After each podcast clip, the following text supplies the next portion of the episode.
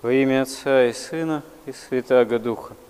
Если задаться вопросом, а кто на самом деле свят, что такое святость, то это не просто полнота благодати, которая может жить в человеке, как в избранном сосуде, таком именно Божием, а это еще и, можно сказать, тот человек, который действительно исполняет евангельские заповеди, что и привлекает к человеку благодать, силу Духа Святого, и изгоняет грех и страсти. Но что такое, если попытаться кратко определить исполнение заповедей?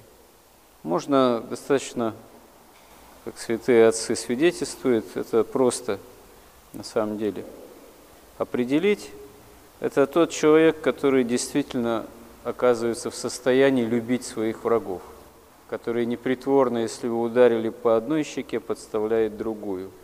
И вот здесь оказывается, что вообще это крайне какая-то невероятно сложная для человека грешного задача, можно сказать, даже и невыполнимая человеческими силами. Как один монах-отшельник в одном из своих писем – к другу, описывает такую историю и начинает свое письмо с таких слов, что я пишу тебе в крайне таком пессимистическом состоянии. Вот. И далее рассказывает, что его пессимизм, печаль связана с тем, что он благодаря одной истории понял, что он, в общем-то, не христианин. Ну, в том смысле, что много лет провел в монашестве, в отшельничестве, в таких трудах, и вдруг убедился, что не находит в себе вот этой любви к врагу, потому что пришел некий человек, ну, а дело было в горах, там, в Абхазии, в таком отшельничестве, такой разбойник, грабитель, в наглую совершенно там ударил там, по столу ножом, сказал, я у тебя вот это заберу, это заберу, там иконы, книги, продукты. И вот этот вот монах, как он потом понял, он почувствовал к нему такие чувства, ну, можно сказать, именно не любви, а неприязни, конечно же, ненависти какой-то. Ну, для нас это вполне было бы совершенно, конечно, обыденным движением души. А мы, наверное, даже и не задумывались бы вообще над тем, что даже чувства эти не христианские, по сути. Вот. Но он, конечно, не оказывал никакого сопротивления, но как он потом осознал, что чувство-то его вот, вообще внутренний-то человек, он с большой неприязнью отнесся к разорению его такой отшельнической келии. Это для грешного человека естественно, но для того монаха, подвижника, это было таким уроком, что на самом деле вот он сколько подвязался, подвязался, а пока любви к врагу не стяжал, не ощутил в себе, в сердце, что он способен его любить, а напротив ощутил неприязнь, ненависть к этому грабителю. И он в этом письме вспоминает старца Силуана, преподобного Афонского, который говорил еще в середине 20 века, в первой половине еще, что в наше время настоящая проповедь даже христианская оказывается невозможна по отношению к современному человеку. Ну вот проповедь о любви к врагам, настоящий, подлинный. Потому что человек не в состоянии это воспринять, не в состоянии это вообще понести и вообще поставить ну, такую цель, этому научиться. Поэтому под христианством очень часто понимается что угодно, вплоть до вообще какой-то такой, можно сказать, магической атрибутики, магическому такому взгляду, желанию что-то такое сотворить внешним образом, чтобы заручиться помощью Божией, да еще помощью Божией в отношении того, чтобы Господь помог с какими-то неприятностями справиться, которые другие люди чинят. Как бы еще этих людей убрал бы подальше. Вот. Э, даже бывает желание у некоторых людей, считающих себя христианами, с помощью Божией как-то вообще вред какой-то даже причинить.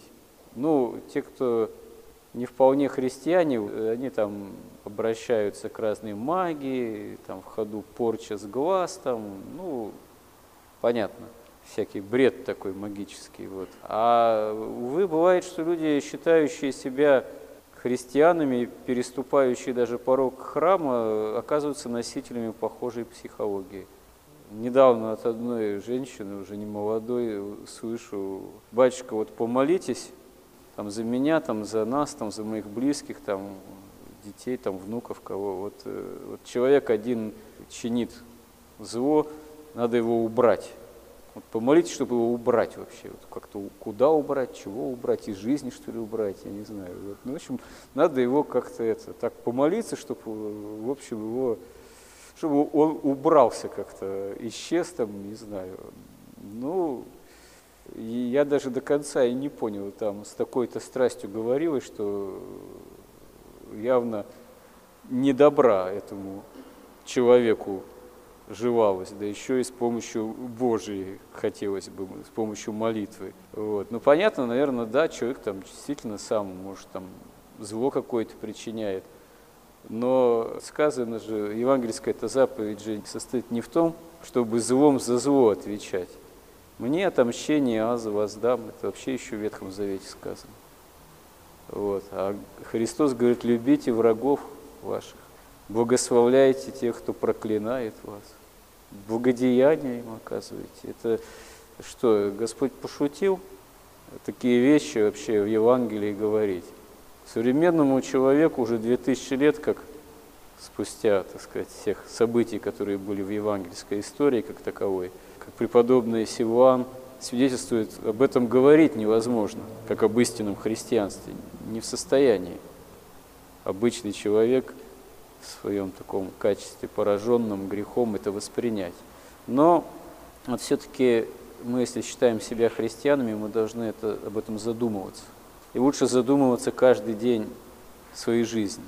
Потому что, да, мы что-то, наверное, умеем в плане внешнего благочестия, как лоб перекрестить, знаем, какие каноны читать, какие молитвы в каких случаях, дисциплины поста какие – как список грехов составить, все-таки совесть обличает, значит, уже не все потеряно.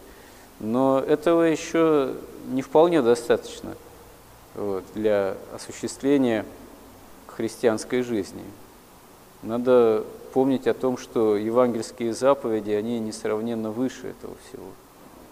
Да, действительно, как святые же отцы говорят, Господь и потому дал такие заповеди, что они человеку неисполнимы выше уровня естественного, греховного, такого человеческого разума и сердечной деятельности, чтобы, осознав это, верующий в Него во Христа, действительно возымел бы упование на Господа, а не на себя, не на свои э, силы и не на свое такое видимое там внешнее благочестие. Но вот к этому осознанию надо тоже подойти.